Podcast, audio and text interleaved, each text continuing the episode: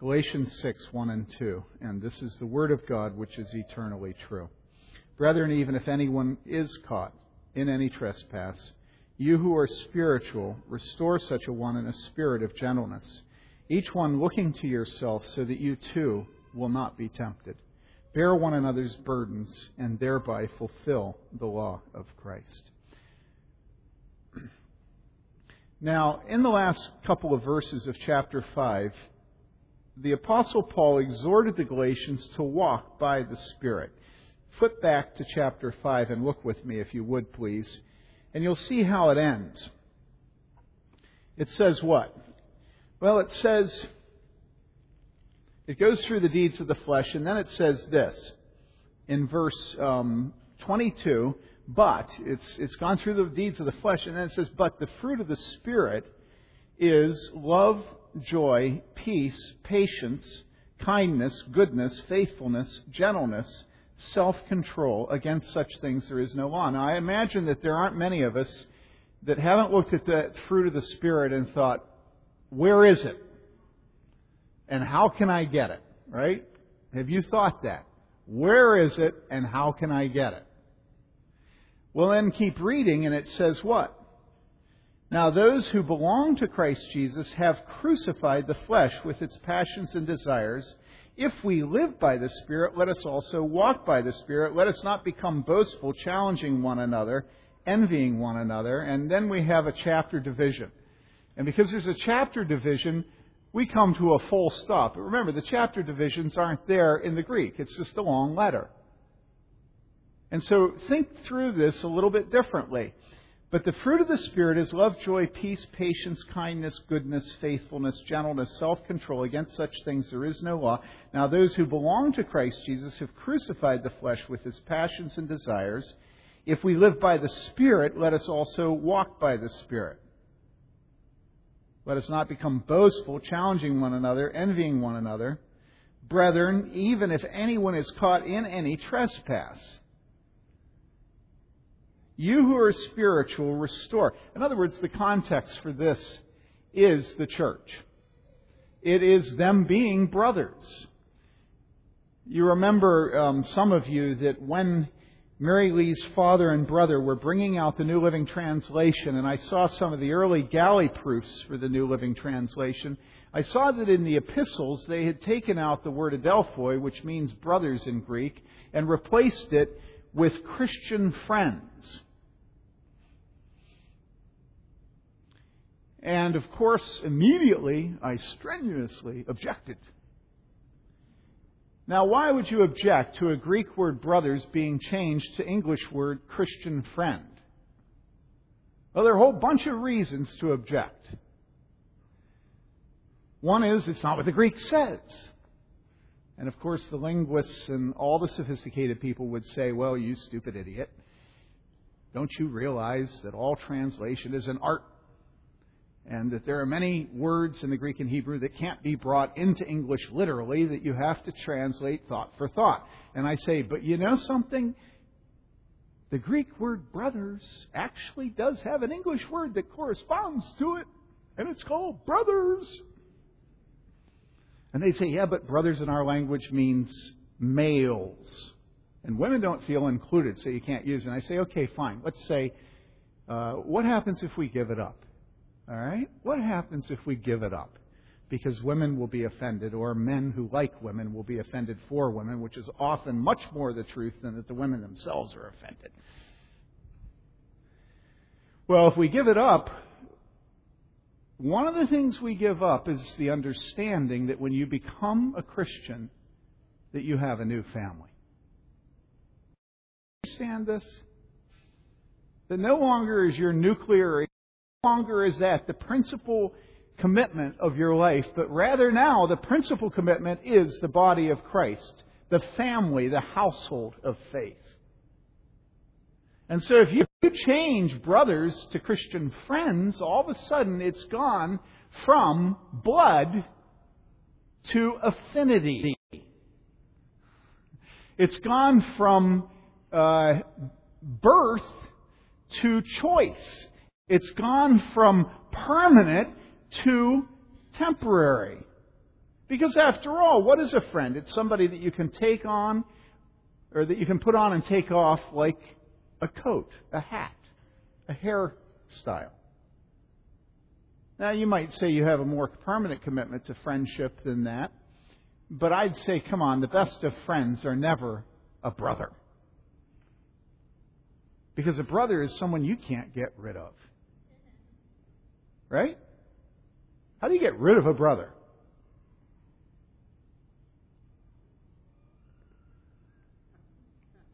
One of those brothers is laughing and the other one's very sober. it's pretty hard to get rid of a brother, isn't it? And let me tell you, when you marry into a family, you have a whole new set of brothers and sisters, don't you? How do you get rid of them? How do you get rid of a mother in law? Huh? You see, the language of Scripture is intentional, and the language of Scripture tells us that we have a new family. This last week, we were visiting my, uh, I don't know what to call her, my former sister in law, but she still feels like a current sister in law. Anyhow, it's my brother Nathan, who has died. His widow, who is now remarried uh, to a man named Joe Armstrong. And uh, Joe is a Roman Catholic and Joe uh, is, is a part of a church. And Sandy was explaining to us how in the Roman Catholic system, um, you don't change churches. Your geography determines your parish, and that's it. You don't go out shopping. Now, that's something that Protestants could benefit from, could learn from, from Roman Catholics. My, my friend David Wegner tells me that when he went over to, on a Rhodes Scholarship to, to, to Geneva, um, that one of the first things that happened was he was assigned a church. You're Protestant, this is your church. And that was it. You see, this communicates to us the meaning of this word brother in the New Testament. We are given a new family. It's not a choice. In America, everything's a choice. AT&T, the right choice. You know, and the choice that many, many Christians make about churches changes from week to week and sometimes from day to day. Well, you know, this particular year, I think that my children are going to go over to such and such a church because I've heard they have a new youth pastor that's just dynamite. And you know, next year, the women's group at this church will be studying so and so, and my wife loves so and so. And it's like, you know, trying to work with people in churches uh, that have this kind of non commitment to churches is like that game that you see in the penny arcade where you pick up this big soft mallet and these like frogs pop up out of the thing. It's going whop, whop, whop. You know, because from week to week you never know who's going to be in your church. But then it doesn't matter because after all, we're only Christian friends. And friends, you can choose from day to day. Right? Okay, come on. Think about it. Doesn't it make sense that translators today would exchange brothers for Christian friends? Doesn't that make sense? Because it reflects how we live as Christians in America today. It's all a matter of affinity, what we like and what we don't like, and what choices we make, because after all, the most important thing is that we all make the right choice. now, if you want to grow in the fruit of the Spirit, how are you going to grow? You're going to grow by living in the church. And not by having Christian friends who sit next to you in the pews, but brothers and sisters and mothers and fathers and sons and daughters. And if you make a decision every morning, Sunday, when you get up, well, let's see, I think I'll go to church today. I don't think I'll go to church today. Guess what? The Holy Spirit will not work in you. You say, oh, no, no, no, no. The Holy Spirit is at work within me because I'm a believer. I say, okay, fine. The Holy Spirit's exercise regimen, His program, His curriculum for you is the church. Well, He can work out in the woods. Yeah, he can. He may have you fall out of your, your tree stand, break your right femur and not be able to hunt next year so that you have to be in church with all the women and children on the first opening day of deer season. That was what happened up in Wisconsin. First day of deer season, wasn't a man in the church. In other words, yes, God can work with us, but if we despise the church, His work with us will be to drive us back to our mother. And when you go through this where it says, you know, the works of the flesh are these bad, bad. The fruit of the Spirit is this good, good. Now let's keep in step with the Spirit. Let's walk by the Spirit. Um, now, if anyone is caught in any, and, and, and you don't see the connection between these things, but if you want the fruit of the Spirit, you must go and drink milk from the breast of your mother, which is the church. All right? Now, where does that come from? Well, did you notice? Look with me at Galatians chapter 4.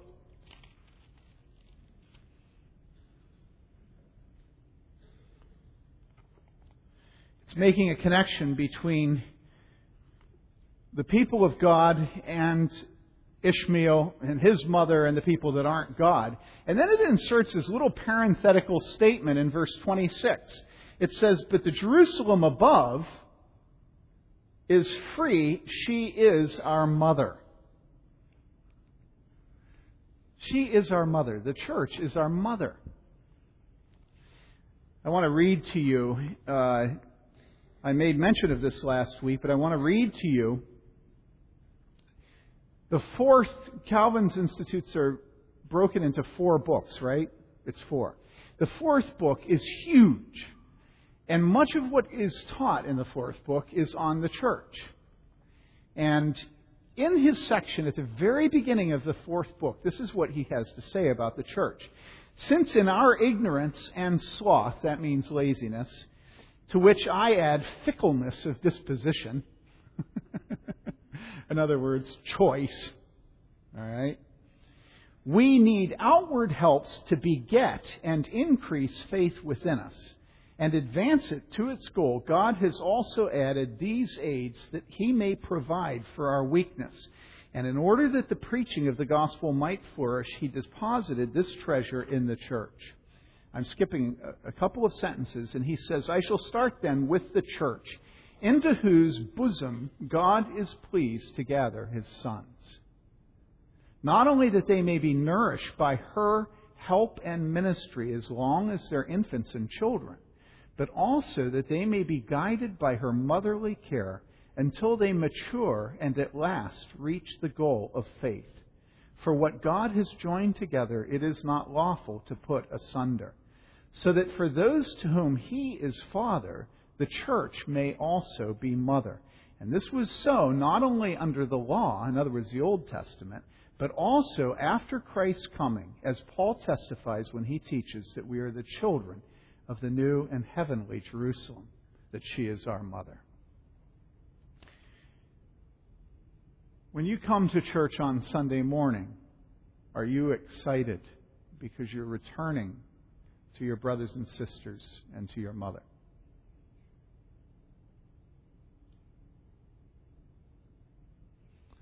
Now, if you're not, is that whose fault is that? I'm not going to assume that it's always your fault. It may be the church's fault. There are many, many sick churches. But, brothers and sisters, a child who's been crying out for milk is quieted and peaceful when she's put to her mother's breast. And this is the image that Calvin is using. This is the image you'll find the church fathers all through the ages using for the church.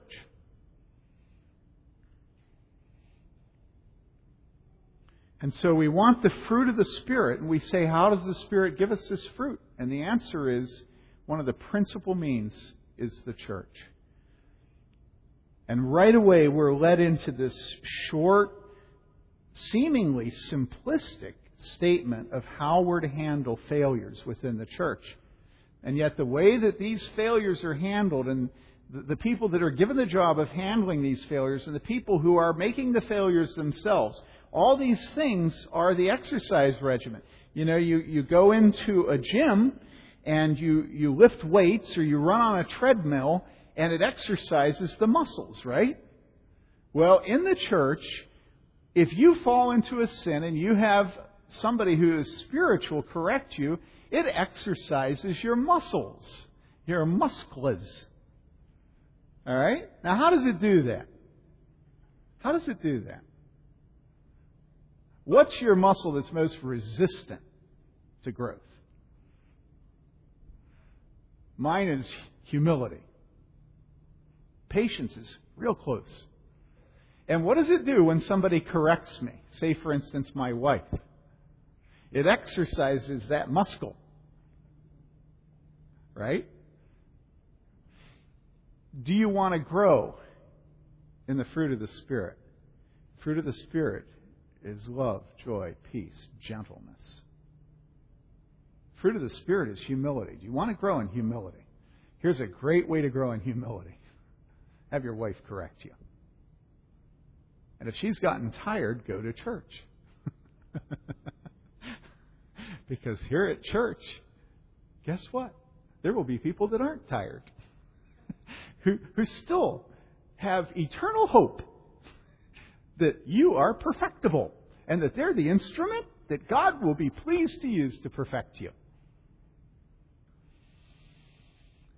I don't know if I mentioned this last week, but we were out in Boulder for a conference. And while there, I took it for granted and just simply called up. I called ahead of time, but they didn't respond, but that was sort of normal.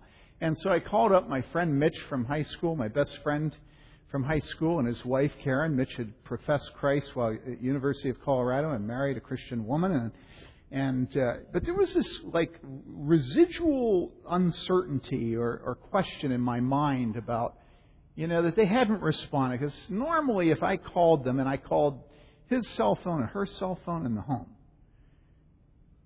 but I didn't stop to think about it. And so finally, I got Karen on the phone, and I don't know why, but the first thing I said to her is, Are you still married?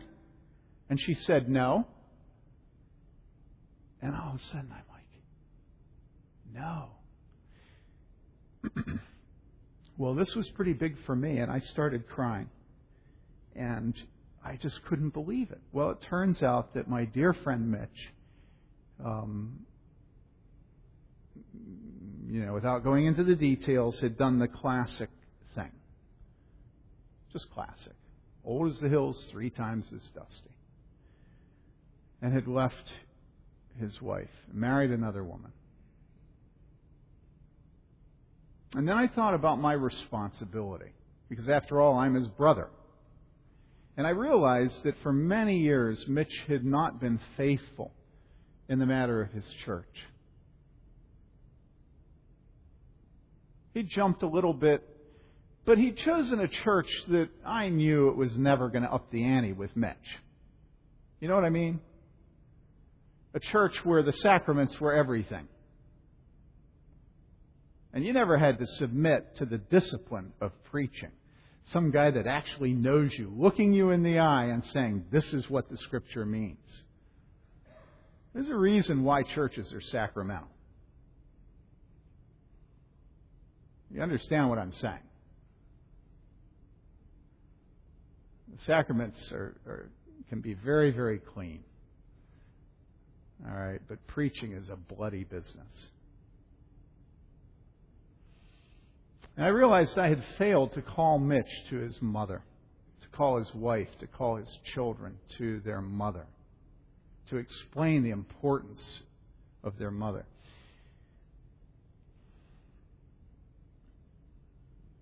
And so now I have the responsibility of going to Mitch because he has been caught in a trespass. I was his best man at his wedding.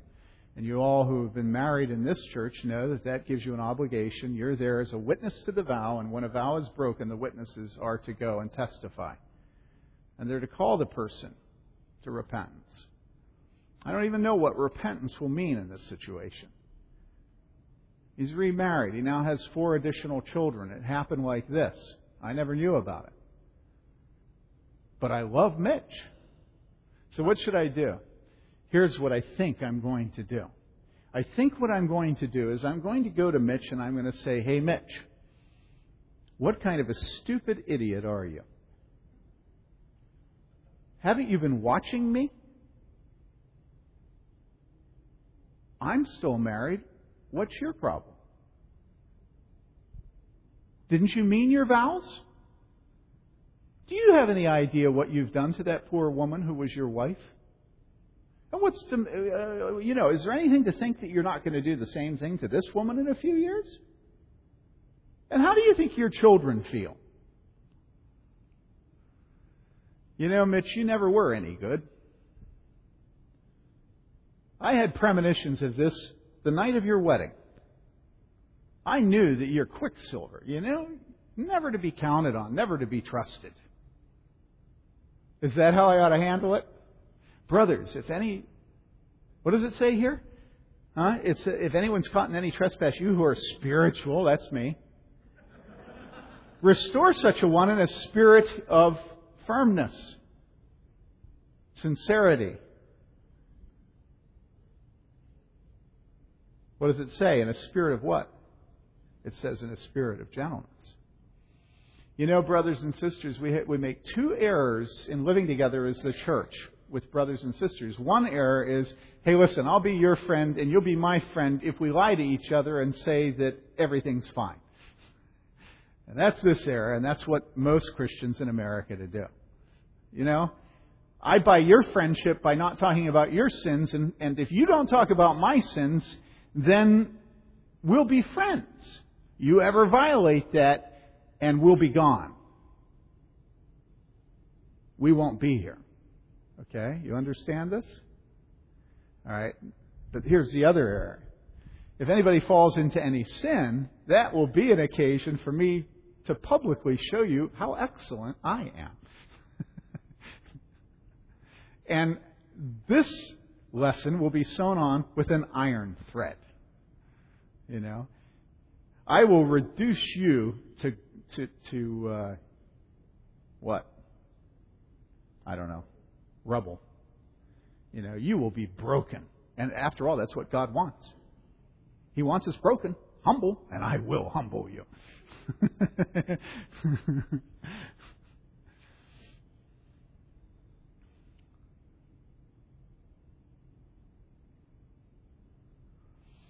But the Bible says that we're to do this in a spirit of gentleness. Now, what gives us gentleness? The Holy Spirit gives us gentleness. How does the Holy Spirit do this? Well, one of the principal methods, if you look at the end of the text, it says what? It says, each one looking to yourself so that you too will not be tempted. We spent a number of hours this last week and in previous weeks dealing with a young woman who has judged her mother and her father harshly. And they have sins. And let me tell you, she says that on with an iron thread every opportunity she gets. She could be civil sometimes, but most of the time she's completely uncivil, disrespectful, harsh, angry, mean, cynical, sarcastic, rude, disrespectful. Any of you known children, teenagers like this? Any of you were teenagers like this? And you're absolutely certain that you're God's gift to your parents to point out every one of their failings. And until they admit their failings precisely the way you define them, and don't you dare try to weasel out on me because I see with 2020 and you're completely blind, mother. All right? Until they confess precisely the sin that we have seen in the way that we want them to confess it, they will suffer. And you know what I've said to this young woman over and over and over again? Would you look at your own sin? Would you look at your own sin? How can you judge your mother this way if you look at your own sin?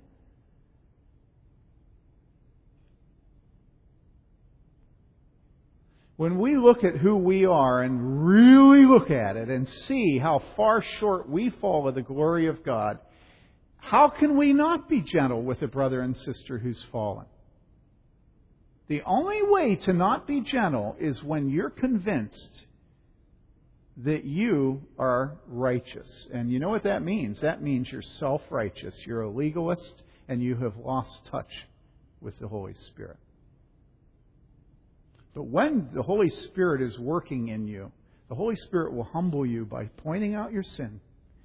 And then when you go and correct other people, you're going to do it gently because you know, I cannot tell you how many elders' meetings we'll be in a discussion with someone, and often it happens with just a couple elders, an elder and a pastor, something like that. You'll be in a meeting, and, and the people you'll be meeting with will confess sins. you like blush. you go, Oh, please, did you have to bring that up? Why? Well, because you are guilty of that sin yourself. You know? And so, guess what? You're gentle because you see your own sinfulness. And so, when you deal with other people, it's completely, completely understandable how they felt. Now, on the opposite side, there are those who will not confess their own sinfulness and therefore are rude and belittling and aggressive and nasty to people when they deal with them privately about sin. Now, I'm going to talk for a second to those of you who are married. If you find yourself being that way with your husband or wife, it doesn't please God. You say, oh, but he committed adultery. I say it doesn't please God. That's not the way Hosea was to Gomer.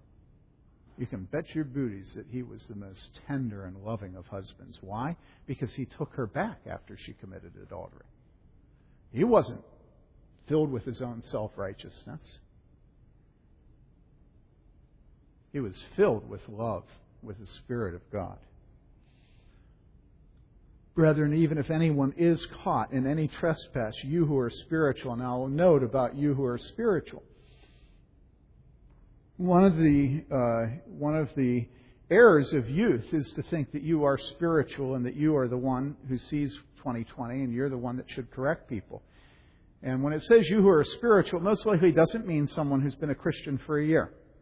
Even though all of a sudden the bells are going off everywhere, the lights are blinking on and off, and you see everyone's sin. And you know that if you just explain to them how they need to repent, they would repent probably. And so you're filled with that zeal of youthfulness.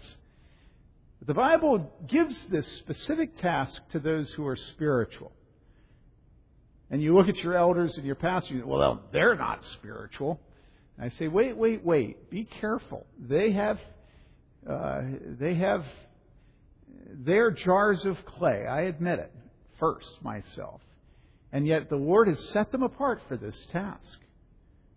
And so be very careful that you don't take on the responsibility of being the spiritual one and being the one that goes around as God's gifts to, to, to the church, correcting everybody. Uh, it doesn't mean that you shouldn't do this if you're a new Christian. But be very careful in the zeal of youthfulness that you don't displace this comment, you who are spiritual.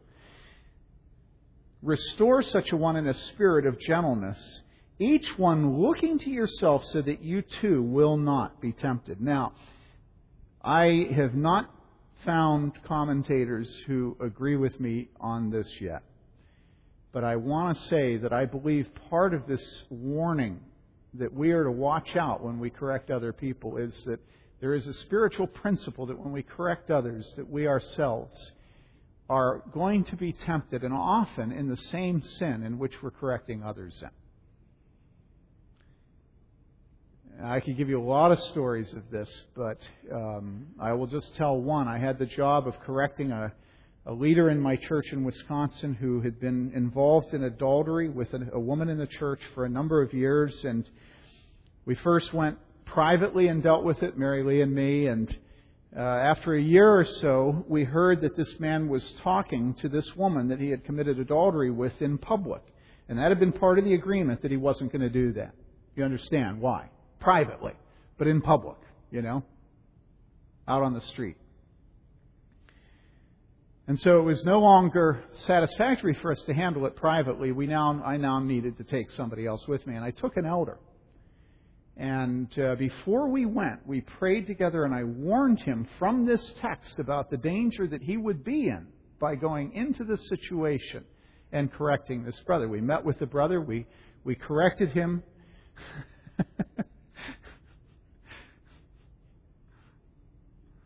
um, gently, but I'm laughing because one part of the exchange was not gentle at all.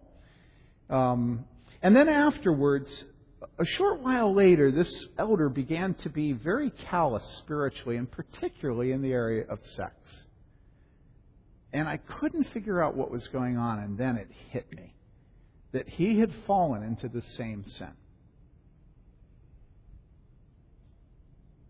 And so I think that, yes, we're exhorted to be careful that we ourselves don't fall into sin when we're dealing with the sins of others, not simply so that we get in touch with our own fallibility and our own sinfulness and are gentle with the other person, but also because when you come alongside someone to correct them, you need to be careful that you don't fall into the sin that you're correcting them for.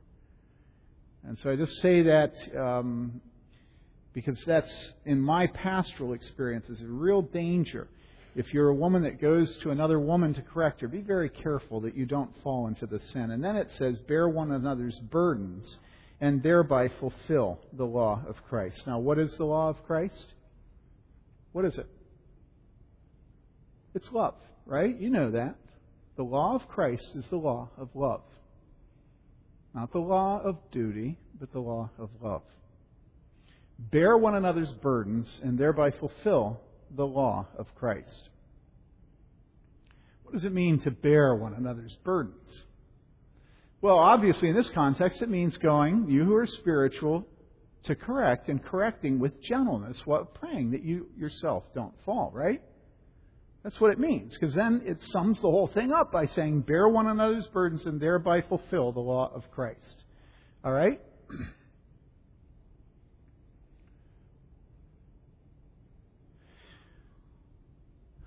Now, are you willing to bear one another's burdens on this issue?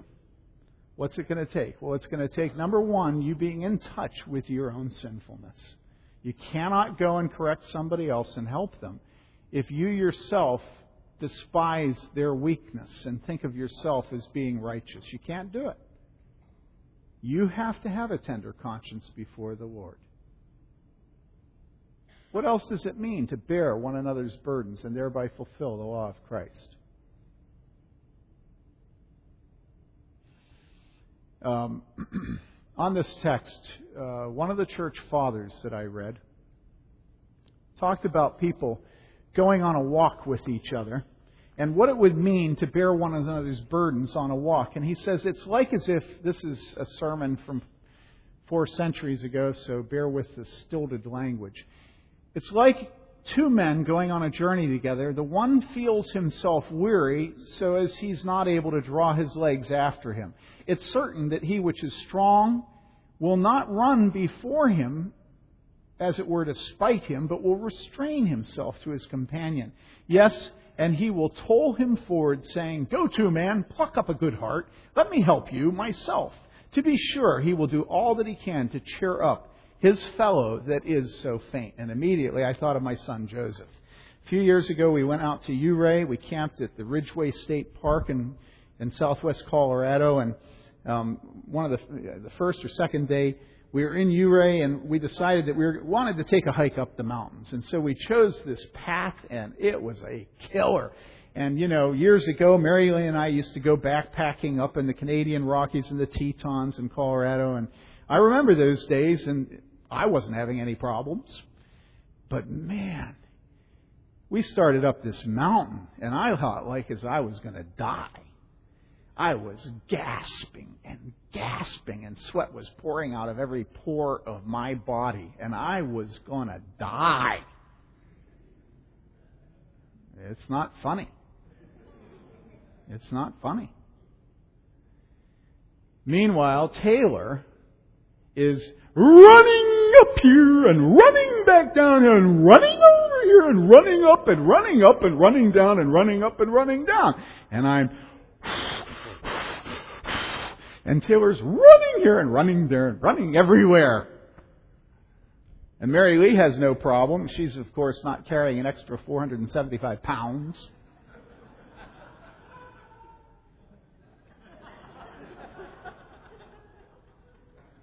Who was that?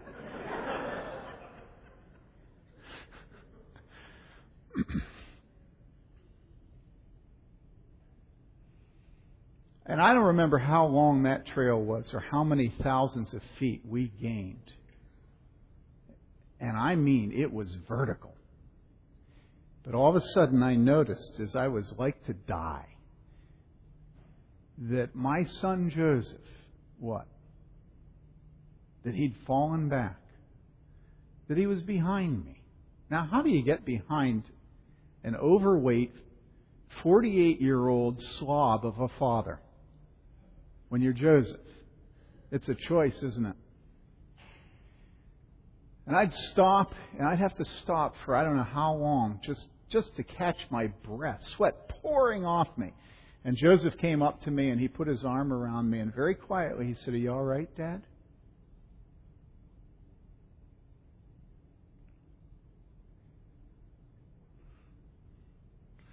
Yep, son, I'm all right. Was I? No. My heart was like to die. I had sweat every part of my body, even my, my leather boots were sopping wet. Everything in me. I was ready to die. Was I all right? I was all right. Why was I all right? Because my son was back there with his arm around me. And if I'd fallen down with a heart attack, he would have carried me down that mountain. And when I'm older and I'm senile and I tell the story 50 times, my children will listen. And if they correct me, it'll be with gentleness. Why? Because they're fulfilling the law of love. You say, well, yeah, you're a family. I say, uh uh uh uh uh. uh. It's because they love Jesus Christ. That's why. It's not because we're a family. It's absolutely not. If we were a family without Jesus Christ, it would be the nastiest thing you've ever heard of. Principally because I'm the head of the home.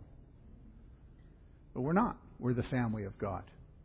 And so I have a son who loves God and fulfills the law of Christ and gently corrects me and supports me and sustains me. So, this is the kind of church Church of the Good Shepherd is. This is the work of the Holy Spirit. This is our mother. Will we submit to it? Will we love it? Will we be faithful in obeying it? The commands that we've gotten today. Are you willing to love each other? Are you willing to admit your sin? Are you willing to correct others' sin? What kind of sins? I'm not talking about putting the cap back on the toothpaste. Everybody knows that in marriage there are many, many, many, many things that need to be overlooked because love covers a multitude of sins. There are many sins that love, when we're fervent in love, will overlook and cover. But there are sins that must not be covered. Are you willing to see them, to correct them? Are you willing to repent when you're corrected? If you want to grow in the fruit of the Spirit, this is the program that God has for you. Let's pray.